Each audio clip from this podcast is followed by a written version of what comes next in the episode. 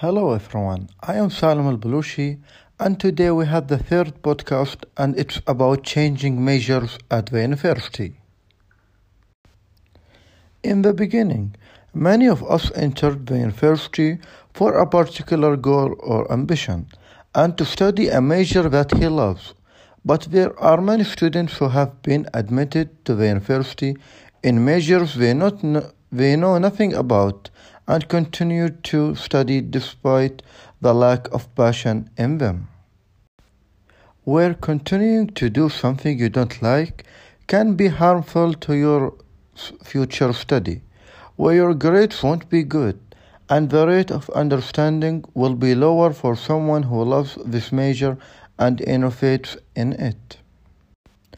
The great fear that students have to take a major that does not suit them is when they want to change the major, they are afraid that the years of study at the university will increase and they are late to graduate, which makes them continue in a major they don't want.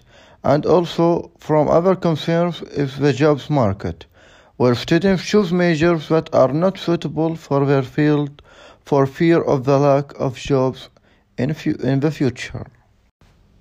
I studied three years in a major that didn't suit me, and literally in these three years I couldn't understand the major and I didn't care much for the grades. But after three years, I decided to change my major and started thinking about the things I love and I can't be creative in it.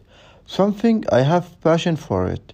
Everyone have to be in the place that he want no matter the difficulties that he will face, where there is a phrase that everyone has to understand, which is better late than never. Thank you for the listening. See you on the next episode.